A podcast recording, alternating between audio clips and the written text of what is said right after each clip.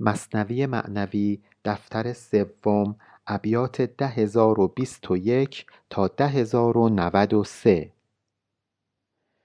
دیدیم که دقوقی به نماز ایستاد به پیش نمازی اولیاء خدا ایستاد.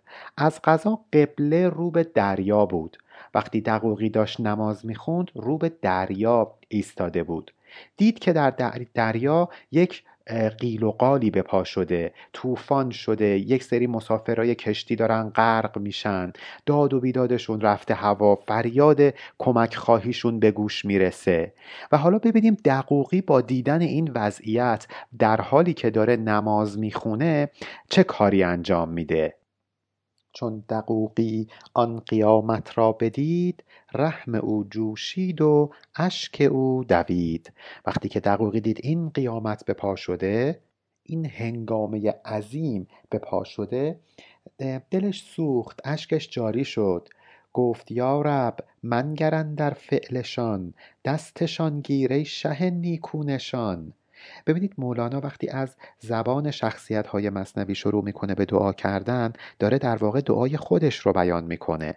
ما هم چقدر زیباست که اینطور دعا کنیم. ببینید چقدر این دعا دعای ژرفیه. چقدر این دعا دعای پرمعناییه. دقوقی شروع می‌کنه به دعا کردن میگه خدایا به اعمال زشت این مردم نگاه نکن.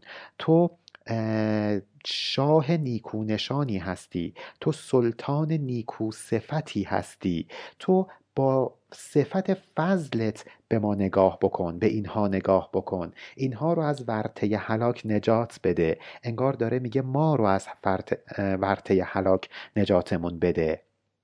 خوش سلامتشان به ساحل باز بر. ای رسیده دست تو در بحر و بر. خدایا تو دست قدرت دست تصرفت هم بر دریا احاطه داره هم بر خشکی. پس بیا و اینها رو با سلامتی به ساحل برشون گردون. کاری نکن که توی دریا غرق بشن. انگار داره میگه خدایا کاری نکن ما توی این دریای دنیا غرق بشیم. ای کریم و ای رحیم سرمدی درگذار از بدسگالان این بدی. خدایا تو بخشنده ای تو مهربانی یک مهربان و بخشنده سرمد جاودان. این بلا رو از ما از ما بدسگالان از این مسافران دریا که بداندیش هستند از سر اینها رفع کن. ای بداد رایگان صد چشم و گوش بی ز رشوت بخش کرده عقل و هوش. خدایا تو کسی هستی که بدون اینکه چشم داشتی داشته باشی به ما بنده هات عطا کردی به ما صد چشم و گوش دادی به ما عقل و هوش دادی. خدایا تو بدون اینکه رشوت بخوای یعنی بدون اینکه سودی ببری به ما میبخشی به ما نعمت میدی. بیش از استحقاق بخشیده عطا دیده از ما جمله کفران و خطا. خدایا تو کسی هستی که ناسپاسی از ما می‌بینی لغزش از ما می‌بینی ولی در مقابل بیشتر از استحقاقمون به همون نعمت عطا می‌کنی. ای عظیم از ما گناهان عظیم تو توانی عفو کردن در حریم. خدایا تو بزرگی. به خاطر اینکه بزرگ هستی می‌تونی گناه های بزرگ ما رو ببخشی. خدایا بله گناه های ما خیلی بزرگه ولی تو از گناه های ما که نعوذ بالله کوچکتر نیستی که نتونی اونها رو ببخشی. انقدر تو بزرگی که بزرگترین گناه های ما هم پیش تو کوچکه. بنابراین بیا و در این حریم کبریایی خودت گناه های بزرگ ما رو ببخش. ما آز و هرس خود را سوختیم. وین دعا را هم ز تو آموختیم. ببینید اینجا مولانا داره از زبان در واقع دقوقی دعا می‌کنه و یکی از آداب دعا کردن رو به ما آموزش میده. اول ما باید خداوند رو با صفات نیکو مورد ستایش قرار بدیم از او درخواست عفو کنیم و مهمتر از همه این که باید به گناه خودمون اعتراف کنیم. اینجا مولانا داره اعتراف می‌کنه. ما ز آز و خود را سوختیم. تا وقتی که ما اصلا نپذیریم گناهی کرد کردیم که نمی‌تونیم توبه کنیم. اول باید قبول بکنیم که گناهکاریم آزمندیم حریسیم بگیم که در این آز و حرس داریم میسوزیم و بعد به خدا بگیم ما رو ببخش. و البته باید به این موضوع هم توجه داشته باشیم که دعا کردن شاید به سادگی توجیه فلسفی نداشته باشه. چون ما میگیم ما معلولیم و خدا علت. مگه میشه معلول در علت اثر بذاره؟ مثل اینکه وقتی شما جلوی آینه قرار می‌گیرید دستتون رو حرکت می‌دید تصویر آینه تابعی است از حرکت دست شما. مگه میشه که مثلا تصویر آینه بتونه روی حرکت دست شما تأثیر بگذاره؟ این, این تأثیر یک طرفه است. ولی خداوند خودش به ما این دعا کردن رو یاد داده. مولانا همینجا این موضوع رو میگه. میگه خدایا تو خودت بهمون یاد دادی که دعا کنیم. حرمت آن که دعا آموختی در چنین ظلمت چراغ افروختی. خدایا بیا به حرمت این دعایی که این عمل دعا کردن که به ما یاد دادی به حرمت این چراغی که توی ظلمات گناهکاری ما روشن کردی و به ما راه دعا کردن و توبه کردن رو آموختی بیا و اینها رو از این ورت نجاتشون بده. همچنین می‌رفت بر لفظش دعا. آن زمان چون مادران با وفا دست خودش نبود داشت همینطور دعا می‌کرد. بر زبانش همینطور مثل مادران مهربان یک سر دعا می‌رفت. اشک می‌رفت از دو چشمش وان دعا بی خود از وی می برآمد بر سما. نه اینکه از روی هوشیاری بخواد دعا بکنه. وقتی دقوقی داشت نماز می‌خوند از خود بی خود شده بود. اصلا ناخداگاه از خود بی خود داشت اینطور دعا می‌کرد. گریه می‌کرد. اشک از چشمانش سرازیر شده بود. آن دعای بی خودان خود دیگر است. آن دعا زو نیست گفته داور است. بله ممکنه شما سوال کنید بگید وقتی ما داریم نماز می‌خونیم دیگه نباید نمی‌دونم گریه زاری بکنیم شروع کنیم دعا کردن. نماز یه آدابی داره. باید بر اساس آداب نماز ما اون رو به جا بیاریم. اینجا مولانا پاسخ این اشکال رو میده. می‌خواد به همون بگه خودتون رو درگیر ظاهر عبادات نکنید. این فرد از خود بیخود شده بود. دعای کسی که از خود بیخود شده دعای خود او نیست. این آدم دیگه با خدا یکی شده. همین دعایی که داره می‌کنه انگار داره از زبان خدا این دعا خارج میشه. این فرد دیگه من و ماییش رو با خداوند کنار گذاشته محو شده. در واقع خیلی تفاوت می‌کنه با دعای کسی که در حالت هوشیاری داره خدا رو صدا می‌کنه. این دعا از اون فرد دعا کننده اصلا بر نمیاد. انگار خود خدا داره دعا می‌کنه. چون این فرد اصلا هوشیار نیست از خود بیخود شده. آن دعا حق می کند چون او فناست آن دعا و آن اجابت از خداست. به توحید افعالی وقتی ما فکر می‌کنیم وقتی به این عبارت که لا حول ولا قوت الا بالله فکر می‌کنیم می‌بینیم در همین عمل دعا کردن هم دعا کننده خداونده و هم اجابت کننده. اصلا ما هیچیم در مقابل توحید افعالی. در واقع اینجا هم مولانا داره میگه که وقتی آدم از خود بی خود میشه دیگه دعا از طرف آدمیزاد به آسمان نمیره. این خود خداست که داره دعا می‌کنه. به خاطر اینکه این فرد در وجود خدا فنا شده با خدا یکی شده. دیگه اصلا انگار این آدم نیست این خود خداست. خود خدا داره دعا می‌کنه خود خدا هم داره اجابت می‌کنه. واسطه مخلوق نی اندر میان بی خبر زان لابه کردن جسم و جان. وقتی این فرد داره گریه می‌کنه اصلا جسم و جانش خبر نداره که این فرد داره مثلا تذرع می‌کنه. بی خبر از این تذرع توی این دعاهایی که آدم در حالت بی خودی می‌کنه واسطه خلق واسطه مخلوق وجود نداره. انگار اصلا آدمیزاد این وسط مطرح نیست. بی واسطه ما داریم با خداوند در واقع صحبت می‌کنیم دعا می‌کنیم. انگار خود خداونده که داره صحبت می‌کنه. بندگان حق رحیم و بردبار خوی حق دارند در اصلاح کار. اون کسی انسان کامله اون کسی واقعا بنده خداوندیه که صفات خداوندی رو داشته باشه. صفت رحیم بودن بردباری انگار خوی خداوندی رو اینها گرفتن. البته این رو در نظر بگیرید که ما بیشتر صفاتی که برای خدا در واقع در نظر می‌گیریم همین صفات مهربانی و توابیت و قهاریت و اینهاست. و ما کمتر به صفت خلاقیت خدا توجه می‌کنیم. بله خدا مهربانه خدا بخشنده است خدا همه اینها هست ولی خدا خالق هم هست. اگه شما واقعا می‌خواید مثل خدا بشید برید یه کار صنعتی انجام بدید. یه خیری به مردم برسونید. یه چیزی خلق کنید. یه اختراعی بکنید. نمی‌دونم این زندگی که ما الان داریم نباید کاملا جدا از نیازهای روزمرمون باشه. ما در ادامه ابیات می‌خونیم. مولانا کامل نمیگه که باید زندگی دنیایی رو کنار بذاری همه چیز رو بزنی کنار و فقط و فقط همه هوش و حواست این باشه که به مقام فناع الله برسی. نه ما بالاخره زندگی داریم. اگه خداوند مهربانه خداوند خالقم هست.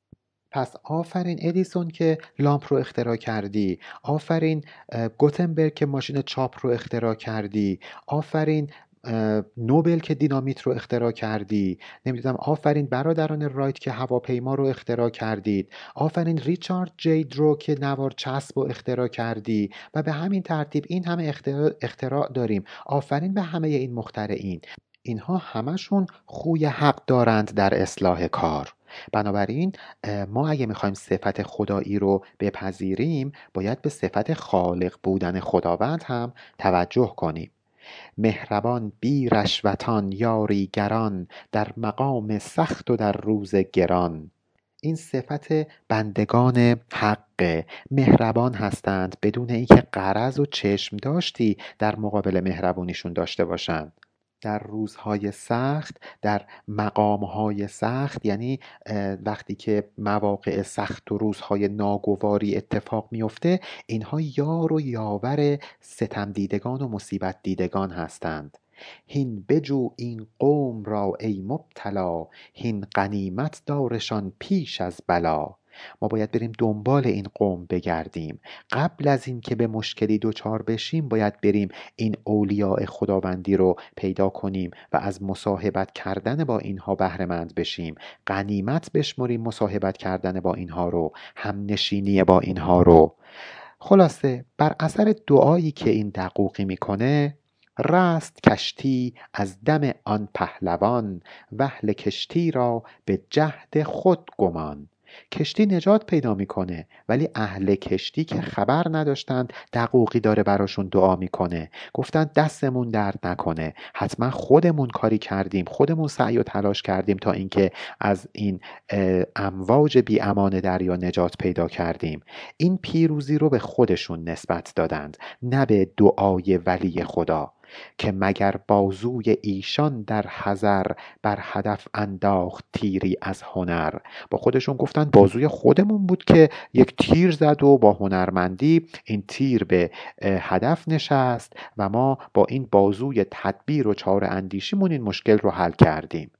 پارهاند روبهان را در شکار وان ز دم دانند روباهان قرار. می‌دونید این مثل چی میمونه؟ این که ما یه مشکلی برامون به وجود میاد بعد مشکلمون حل میشه میگیم خب دست خودمون درد نکنه ما بودیم که این مشکل رو حل کردیم. مثل یه روباه میمونه. روباهی که یه مشکل براش به وجود میاد می‌خوان شکارش کنن پا می‌ذاره به فرار وقتی نجات پیدا می‌کنه از پاش تشکر نمی‌کنه. نمیگه این پا بود که من رو نجات داد میگه دومم بود که من رو نجات داد. در صورتی که ما می‌دونیم در این دویدن پا نقش اصلی رو داشته. دوم چی کاره بوده؟ مردمی هم که دچار این توهم میشن که ما خودمون داریم مشکلاتمون رو حل می‌کنیم مثل همین روباهه هستند عشقها با دم خود بازند کین میرهاند جان ما را در کمین. عاشق دمشون میشن. میگن این دممونه که ما رو نجاتمون میده وقتی که یکی برامون کمین کرده. در حالی که حواسشون نیست پا بوده که اینها رو نجات داده. نه دم. اینا باید عاشق پاشون باشن نه عاشق دمشون. حالا مولانا برامون توضیح میده که منظورش از این روباه و پا و دم چیه. روبه ها پا را نگهدار از کلوخ پا چو نبود دم چه سود ای چشم شوخ. ای روباه مواظب باش پات به سنگ نخوره حواست به پات باشه پاتو حفظ کن. تا وقتی که پا نداشته باشی آخه دم به چه دردت می‌خوره؟ چه فایده ای برات داره؟ ای گستاخ ای چشم شوخ. حالا توضیح میده مولانا. ما چو روباهیم و پای ما کرام می رهاندمان ز صد گونه انتقام. ما آدما در نقش همین روباه این مثل هستیم. پای ما که نجات بخش ماست کرام هستند. اولیاء بزرگوار خدا هستند. همونهایی که ما رو از صد گونه مصیبت و بلا رهایی میبخشند. حیله باریک ما چون دم ماست. عشقها بازیم با دم چپ و راست.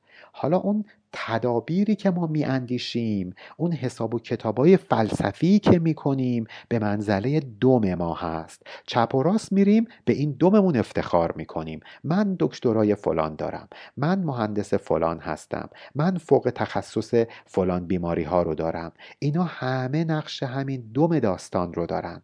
در حالی که اون چیزی که نجات بخش ما هست هیچ کدوم از این تخصص هامون نیست.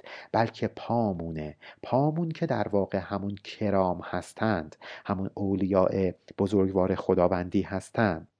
دم بجنبانیم ز استدلال و مکر تا که حیران ماند از ما زید و بکر.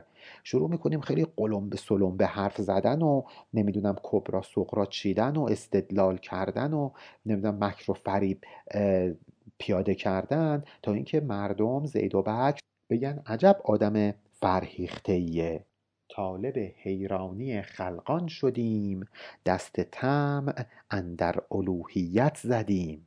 ما دلمون می‌خواد همه مردم رو متحیر کنیم تحت تاثیر خودمون قرار بدیم. می‌خوایم خودمون رو خوب جلوه بدیم. مثلا بگیم ما چه آدم مؤمنی هستیم ما چه مرد خدایی هستیم. بعد خلق الله بیچاره رو مجذوب خودمون بکنیم. انگار می‌خوایم به مقام الوهیت چشم طمع بدوزیم. نفس امارمون داره تلاش می‌کنه که ما رو یه آدم خیلی موجه جلوه بده با یه ظاهر پسندیده تا اینکه در واقع اون طمعی که به مقام خداوندی بسته رو به دست بیاره. نفس ما خیلی دوست داره که همه بشناسنش همه به و چهچه کنن مثلا معروف بشیم سلبریتی بشیم. اینا همه همون در واقع صفاتی هست که ما داریم به خاطر اینکه می‌خوایم مثل خداوند باشیم. البته با معنی منفی دست طمع بستیم در مقام خداوندی. خودمون رو در مقابل کسی پاسخگو نمی‌دونیم ولی همگان باید در مقابل ما پاسخگو باشن. انگار ما خداوند هستیم. تا به افسون مالک دلها شویم. این نمی‌بینیم ما کندر گویم با هر افسون و ریاکاری سعی می‌کنیم که سخنای جذاب بگیم. نمی‌دونم خودمون رو خیلی خوب جلوه بدیم دل مردم رو تسخیر بکنیم. قافل از اینکه بابا ما خودمون اسیر گو گو یعنی گودال. اسیر گودال نفسانیات خودمونیم. در گوی و در چهی ای قلتبان دست وادار از سبال دیگران. سبال همون سبیل هست که ما الان نمیگیم دست از سیبیل من بردار میگیم دست از سر من بردار. اینجا مولانا میگه که بابا تو تو خود چاه گیر کردی تو توی گودال گیر کردی ای قول تبان ای بی غیرت دست بردار از سر مردم دست از سر مردم بردار. انقدر تلاش نکن که همه رو اصلاح بکنی. برو خودتو اصلاح کن. چون به بستانی رسی زیبا و خش بعد از آن دامان خلقان گیر و کش. اول خودتو برسون به بستان معنویت به اون حدی که مورد پسند هر عقل کاملی قرار می‌گیره. بعد تلاش کن که دیگران رو هم دنبال خودت بکشی. یعنی تو هنوز قوره نشده می‌خوای مویز بشی. وایسا خودت به یه مقامی برسی بعد هادی مردم شو.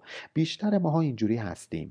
می‌خوایم همه رو اصلاح بکنیم بدون اینکه حواسمون به اصلاح کردن خودمون باشه.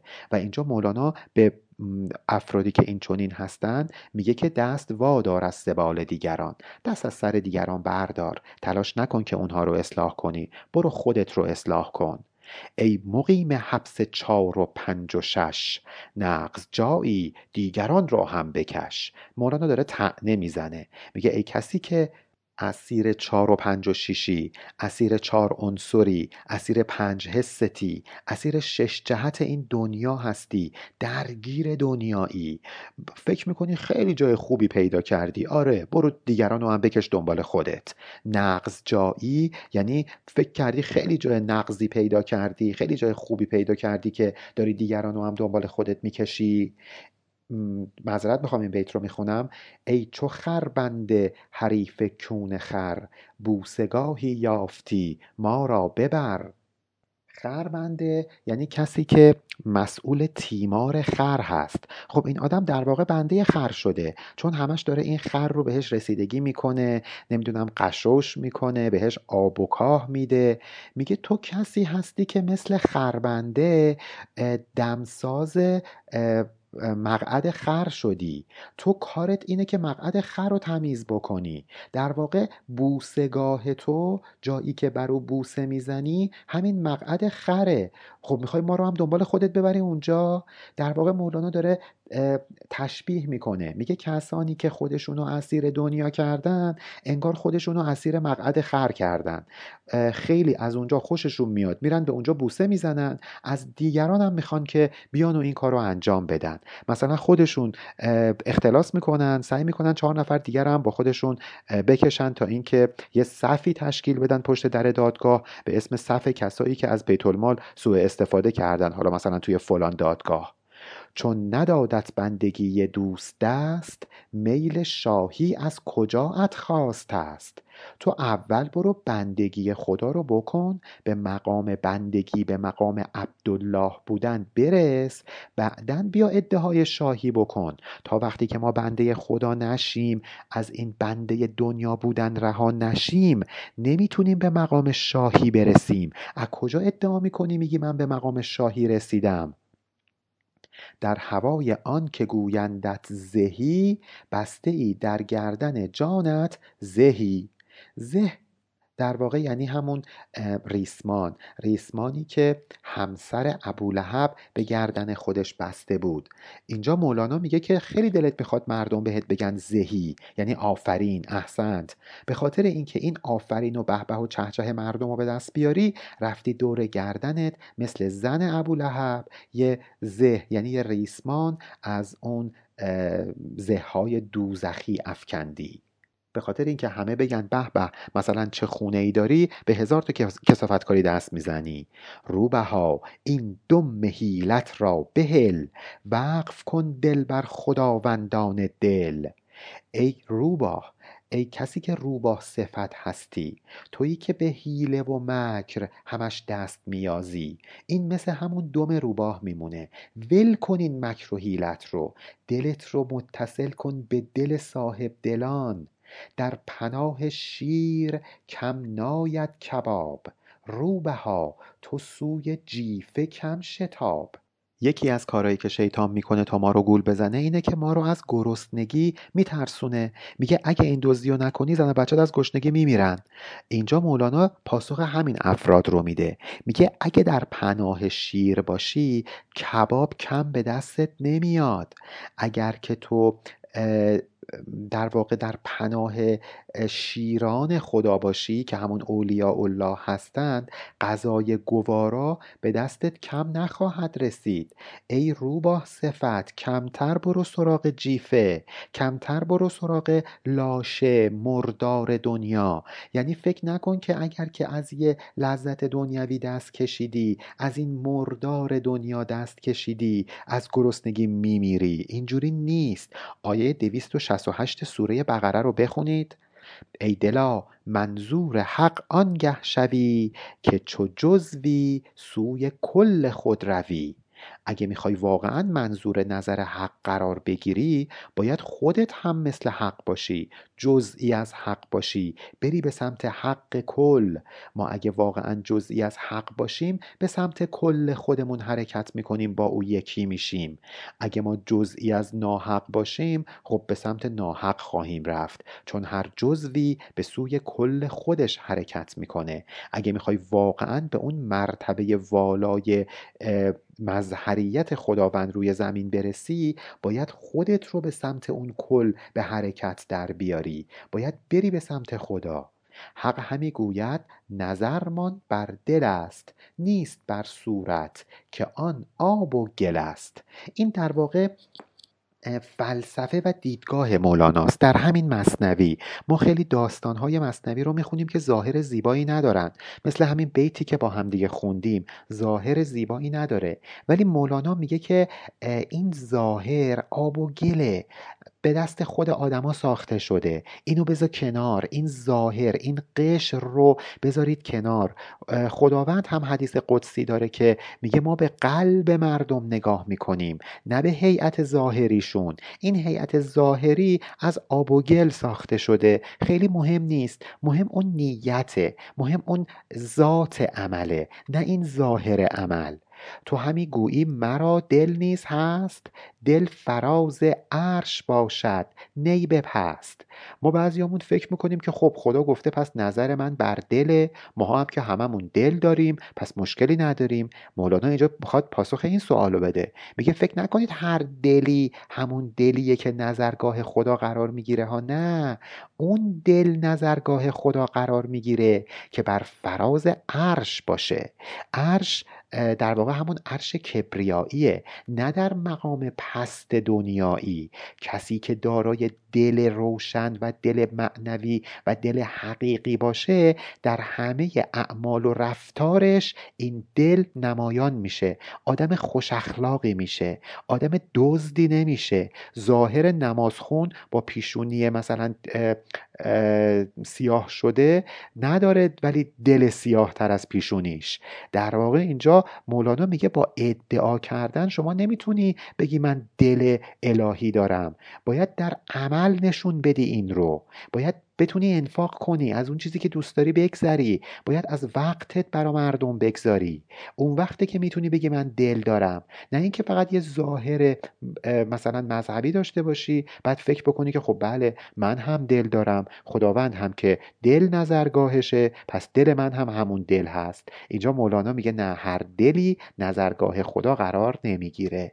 در گل تیره یقین هم آب هست لیک زان آبت نشاید آب دست. آب دست یعنی وضوع وقتی شما یه لیوان پر از آب و گل رو در نظر می‌گیرید نمی‌تونید انکار بکنید که توی این لیوان آب وجود داره. بله توی این لیوان آب وجود داره. اتفاقا این آب می‌تونست خیلی هم زلال باشه. ولی الان انقدر گل توی این آب رفته که دیگه باهاش نمی‌تونی وضوع بگیری.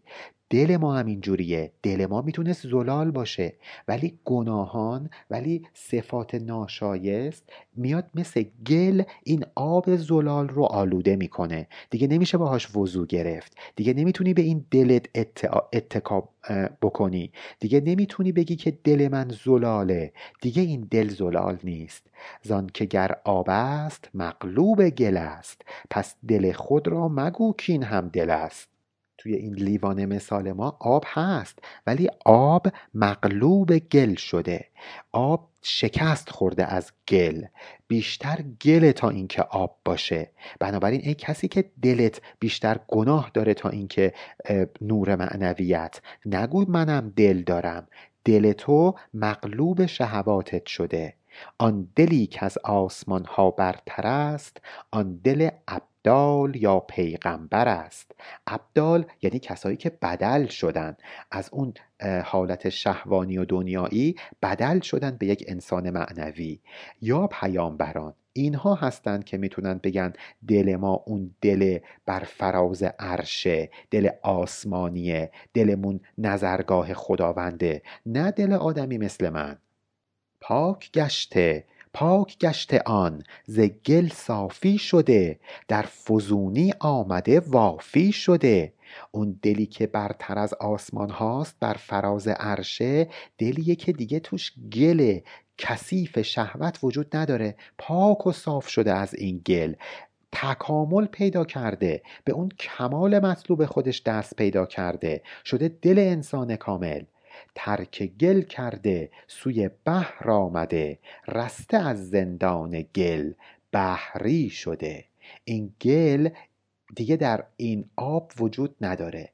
آب روح این فرد از گل شهوت پالوده شده. این آب اومده به سمت دریا دریای معنویت. از اون زندان جسم گلی و نمی‌دونم شهوتی و دنیاییش رها شده. با دریا یکی شده. صفت دریایی پیدا کرده. شده بحری شده دریایی. خودش دریا شده. آب ما محبوس گل مانده است. هین بحر رحمت. جذب کن ما را ز طین مولانا دعا می‌کنه. میگه خدایا این دل ما دل پاکی نیست. دل ما با اون گل شهوت آلوده شده. تو دریای رحمتی. بیا و این آب زلال ما رو از این گل شهوات جدا کن. بکش جذب کن. برسون به اون دریای معنویت خودت. بحر گوید من تو را در خود کشم. لیک میلافی که من آب خوشم. مشکل ما اینجاست. قبول نمی کنیم که تو دلمون شهوت وجود داره توی آبمون گل وجود داره. اول باید قبول بکنیم که روحمون آلوده است بعد تلاش بکنیم تا اینکه پاکش بکنیم. اون کسی که فکر می‌کنه هیچ مشکلی نداره فکر می‌کنه که همه مشکل مال دیگرانه تلاشی نمی‌کنه تا اینکه خودش رو اصلاح بکنه. همه آدمای دیگه بدن فقط من یکی خوبم. خارشوهر بده من خوبم. باجناق بده من خوبم. نمی‌دونم مادرزن بده من خوبم دومات بده من خوبم.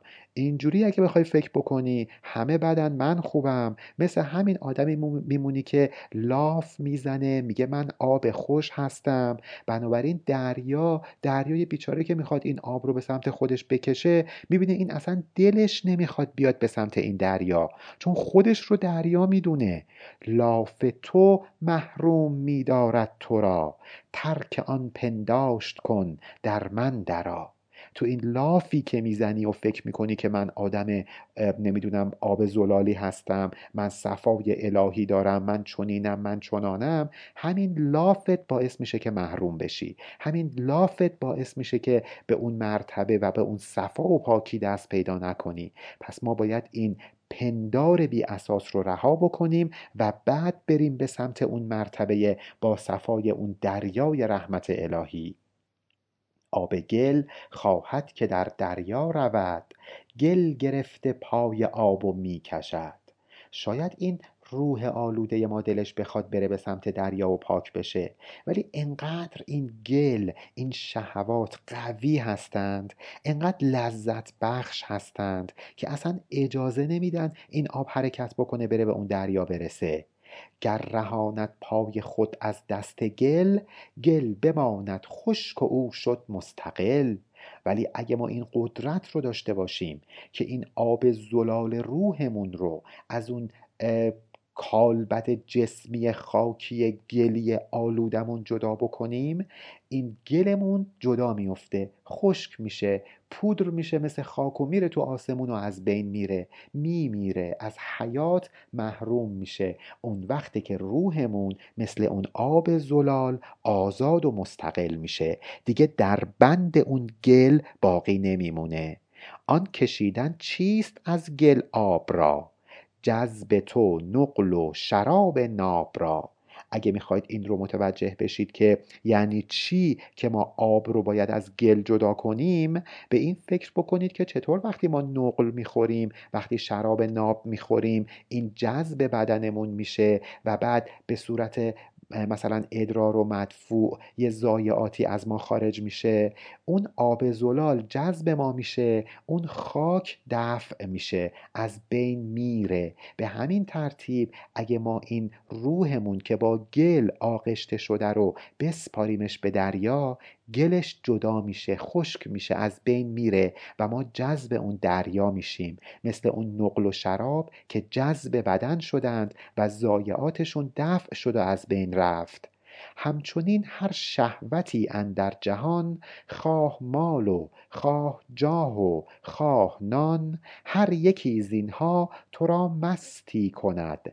چون نیابی آن خمارت می‌زند. یه آدم معتاد رو در نظر بگیرید که جنس بهش نمی‌رسه. چقدر حالش بد میشه. ما حواسمون نیست. هممون معتادیم. هر کدوم معتاد به یه چیزی هستیم. همون چیزی که اگه بهمون نرسه حالمون داغون میشه ما معتاد به همون چیزیم. می‌خواد مال باشه می‌خواد جاه باشه می‌خواد نان باشه. ای کسی که خودت رو اسیر اینها کردی هر کدوم از اینها بهت نرسه خمار میشی اندوه بار میشی. بدون که تو معتاد به اینها شدی. بدون که اینها تو رو مست کردن. تو رو از اون چیزی که باید بهشون توجه بکنی باز داشتن. اینا همشون شهوات جهانی هن.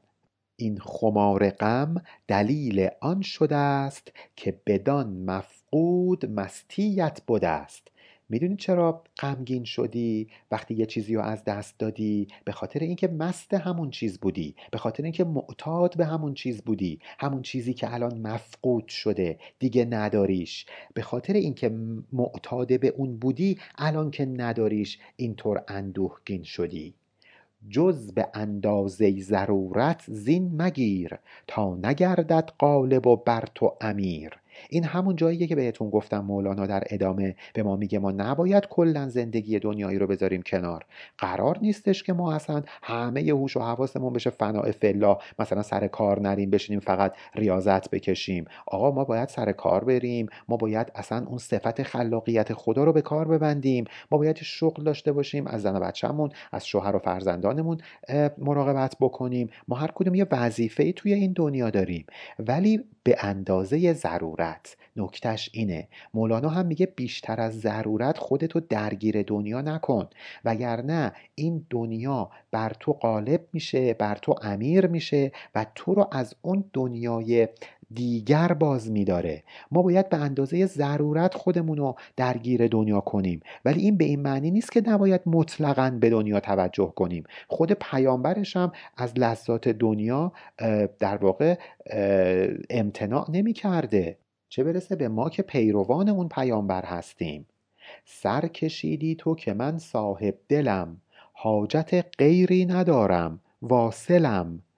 وای بر اون کسایی که فکر می‌کنن هیچ مشکلی ندارن. همه چیشون درسته. با سرکشی و غرور میگن که بابا من خودم صاحب دلم من خودم جزو عرفا به حساب میان. من که نیازی به مرشد ندارم من که نیازی به رهبر ندارم. من اصلا به حق واصل شدم. آنچنان که آب در گل سرکشد که منم آب و چرا جویم مدد.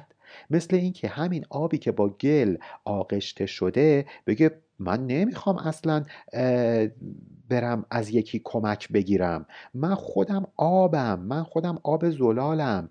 اصلا توجه نمی‌کنه به این گل هایی که دور برش رو گرفتن.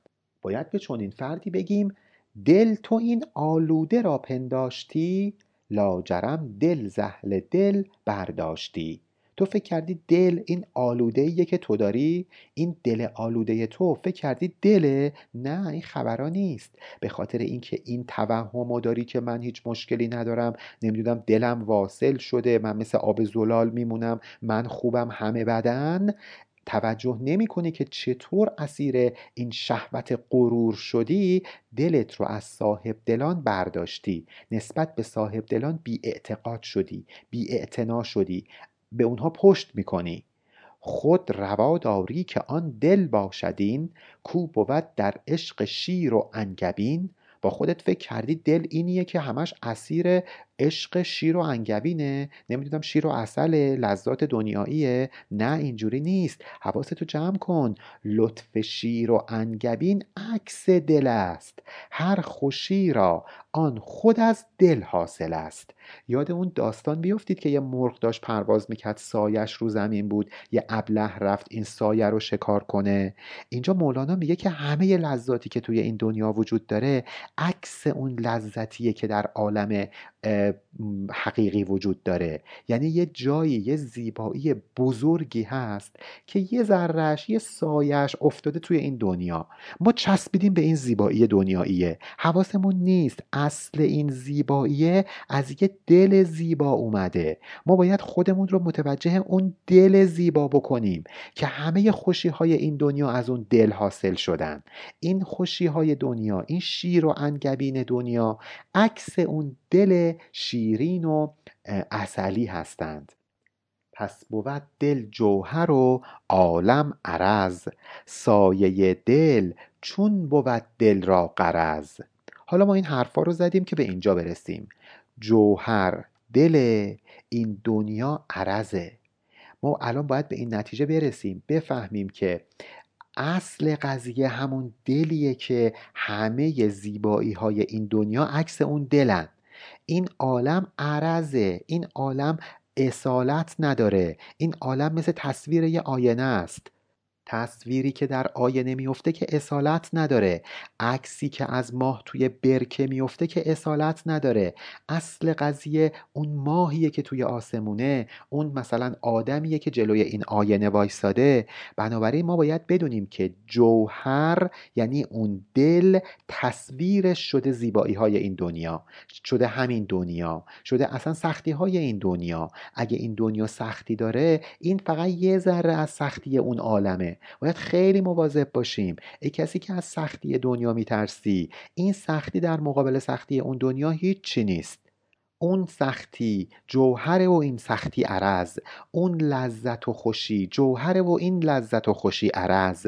اون عالم جوهر و این عالم که ما درش هستیم عرض. مثل سایه میمونه که سایه بر شیء عرض به حساب میاد. یعنی اصالت نداره. منی که دارم راه میرم و سایم و می‌بینم می‌دونم که من جوهر هستم. این سایه عرضه اگه من نباشم که این سایه نیست. دل ما دلی نیست که اینجوری باشه که الان می‌خوام براتون بگم. آن دلی کو عاشق مال است و جاه یا زبون این گل و آب سیاه یا خیالاتی که در ظلمات او میپرستدشان برای گفتگو. اینایی که بهتون گفتم دل نیستن. دلی که شیفته ثروت و مقام باشه. دلی که شکست خورده باشه از این آب و گل سیاه جسمانی از این لذات دنیایی. دلی که در تاریکی های خودش یک سری اوهامات و خیالاتی رو داشته باشه بپرسته. درباره اونها گفتگو کنه. سعی کنه مردم رو متوجه اونها بکنه. به این که نمیگن دل دلی که اسیر اوهام و ظلمات و تاریکی باشه که دل نیست. پس دل چیه؟ دل نباشد غیر آن دریای نور. دل نظرگاه خدا وانگاه کور. دل به جز دریای نور الهی نیست. اگه ما میگیم دل نظرگاه خداست پس اون کسی که کور دله می‌تونه ادعا بکنه که دلش دله. معلومه که نه. دلی که کور شده که دل به حساب نمیاد نظرگاه خدا به حساب نمیاد. نی دلن در صد هزاران خاص و عام. در یکی باشد کدام استان کدام؟ فکر نکن که دل تو همه آدما وجود داره. این دلی که ما ازش صحبت می‌کنیم تو یه نفر پیدا میشه. حالا برو بگرد ببین اون یه نفر کیه. ریزه دل را بهل دل را بجو تا شود آن ریزه چون کوهی از او. این کسی که می‌خواد واقعا به ثمره ای دست پیدا بکنه باید بره دل کامل به دست بیاره. دلی که یه ذره دله دلی که مثل آب زلالی بوده که توش گل ریخته شده به درد نمی‌خوره. به اینا میگیم ما دلای خوردریز دلای متعدد و متکسر ما باید از این دلا خودمون رو رها کنیم. بریم دنبال اون دلی بگردیم که کل دله. اگه بتونیم به اون دل وصل بشیم این ریزه دل خودمون رو تبدیل کردیم به یه کوه. چرا؟ چون ریزه خودمون رو چسبوندیم به اون کوهه خب ما هم شدیم جزوی از کوه دیگه. پس بریم مصاحبت بکنیم با کسایی که دل بزرگ دارن نه با کسایی که خورده دل دارن. خیلی مهمه که ما مصاحبمون رو چطور انتخاب کنیم. با چه کسی هم نشین بشیم؟ با کسی که ما رو یاد چی میندازه شما یه دوست دارید که هر موقع میبینیدش یاد یه چیز بد میافتید. یاد, یاد یه کار بد میافتید. یاد این میافتید که با این آدم می‌تونید فلان کار بد رو انجام بدید. اینا همه خورده دلن. در مقابل یک سری مصاحب ها هستن که ما رو یاد اون دل کل میندازن. حق کل. که ما رو تشویق می‌کنن با اینکه باهاشون هم قدم بشیم و بریم برسیم به اونجا. این مصاحب این مصاحبی که انتخاب می‌کنیم واقعا برای ما سرنوشت سازه. انتخاب دوست واقعا کار بسیار حساسیه. دل محیط هستند در این خطه وجود. زر همی افشاند از احسان و جود. این دلی که دارم دربارش باهاتون صحبت می‌کنم دل انسان کامله که محیط بر دایره وجود هست که محسنه یعنی احسان می‌کنه جواده یعنی جود داره. خودش به تنهایی بهرهمند نیست دیگران رو هم بهرهمند می‌کنه. شده واسطه فیض الهی به مخلوقات خداوندی. از سلام حق سلامت ها نثار می کند بر اهل عالم اختیار. خودش به خاطر اینکه به سلام حق رسیده این سلامتی رو نصار خلق عالم می‌کنه. با اختیار یعنی تصمیم می‌گیره که این سلامتی رو با اراده خودش به همه مردم ببخشه. سلامتی که خدا بهش داده رو ساری و جاری کنه در عالم بین مردم. به این آدم میگن واسطه فیض الهی. یک انسان کامل که کمال رو فقط برا خودش نمی‌خواد دیگران رو هم بهرهمند می‌کنه. هر کرا دامن درست است و معد آن نصار دل بدان کس می‌رسد. بله در همه زمانها ولی خدا وجود داره و داره این فیض الهی رو منتشر می‌کنه. ولی چرا یه عده به دست نمیارن این فیض الهی رو؟ به خاطر اینکه دامنشون درست نیست. شما اول یه زنبیل بردار که من بتونم چهار تا میوه توش بریزم. اول شما باید معد بشی آماده بشی و خودت رو آماده پذیرش بکنی بعد اون نصار به تو هم خواهد رسید. کسی که برداشته مثلا دامنش رو پر از سنگ ریزه کرده دیگه جایی نداره برای اینکه گل و سنبل توی این دامن بریزن. هر کرا دامن درست است و معد آن نصار دل بدان کس می‌رسد. این خیلی نکته مهمیه. در ابتدای سوره بقره ما می‌خونیم که الف لام میم ذالک الکتاب و لا ریب فیه هدن للمتقین. آقا اگه قرار این کتاب هدایت برای متقین باشه به چه درد می‌خوره؟ متقین که خودشون هدایت شدن باید این کتاب هدایتگر کسایی باشه که هنوز به مرحله متقی شدن دست نیافتن.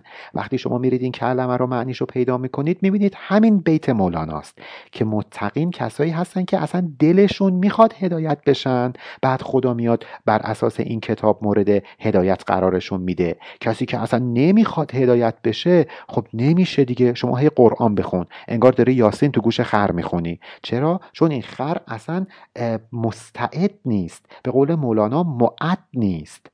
دامن تو آن نیاز است تو حضور. هین منه در دامن سنگ فجور. اگه می‌خوای اون نصار به تو هم برسه بنابراین باید دامن تو آماده بکنی. دامن آماده به چی میگن؟ دامنی که در واقع پر از نیازه پر از حضور قلبه. نکنه که توی این دامن سنگ بریزی. سنگ گناه سنگ تباهکاری. اگه سنگ بریزی می‌دونی چه اتفاقی میفته تا ندرد دامنت زان سنگ ها تا بدانی نقد را از رنگ ها اگه تو سنگ بریزی توی دامنت دامنت پاره میشه. دیگه خب نمی‌تونی توی این دامن که اون نصار اولیاء الله رو جمع بکنی. اون وقتی که دیگه نمی‌تونی سکه تقلبی رو از سکهی که رنگش کردن تشخیص بدی. این رنگ و لعاب دنیایی رو می‌بینی فکر می‌کنی که این اون سکه اصلیه. چرا گول دنیا رو می‌خوری؟ به خاطر اینکه دامن تو پر از سنگ گناه و تبهکاری کردی. این دامن دیگه اصلا استعداد این رو نداره که اون نصار ولی خدا رو بتونه دریافت بکنه. سنگ پر کردی تو دامن از جهان. همز سنگ سیم و زر چون کودکان. بچه ها فرق بین طلا سیم و زر یعنی نقره و طلا و سنگ رو نمی‌فهمند شما به یه بچه می‌تونی مثلا یه پفک بدی یه سکه بهار آزادی ازش بگیری. این بچه که متوجه موضوع نیست. عین همین حالت واسه ما هم هست. مایی که مثلا به یه میلیارد تومن دلمون رو خوش می‌کنیم انگار به همون یه پفک دادن از همون سکه بهار آزادی رو گرفتن. کسی که میاد آخرتش رو میفروشه به مثلا فرض کن اصلا 100 میلیارد تومن انگار سکه بهار آزادی ازش گرفتن پفک دادن دستش. مولانا هم میگه اون کسایی که میان دامنشون رو پر از سنگ ریزه های دنیایی می‌کنند فکر می‌کنن که سیم و زر برداشتن. ولی حکایت همون بچه است که سیم و زر رو ازش گرفتی بهش پفک نمکی دادی. حالا یه عده بهشون اینجا بر می‌خوره میگه با ما که بچه نیستیم و سنی ازمون گذشته. مولانا جواب اینها رو هم میده. اول توضیح میده میگه از خیال سیم و زر چون زر نبود دامن صدقت درید و غم فزود.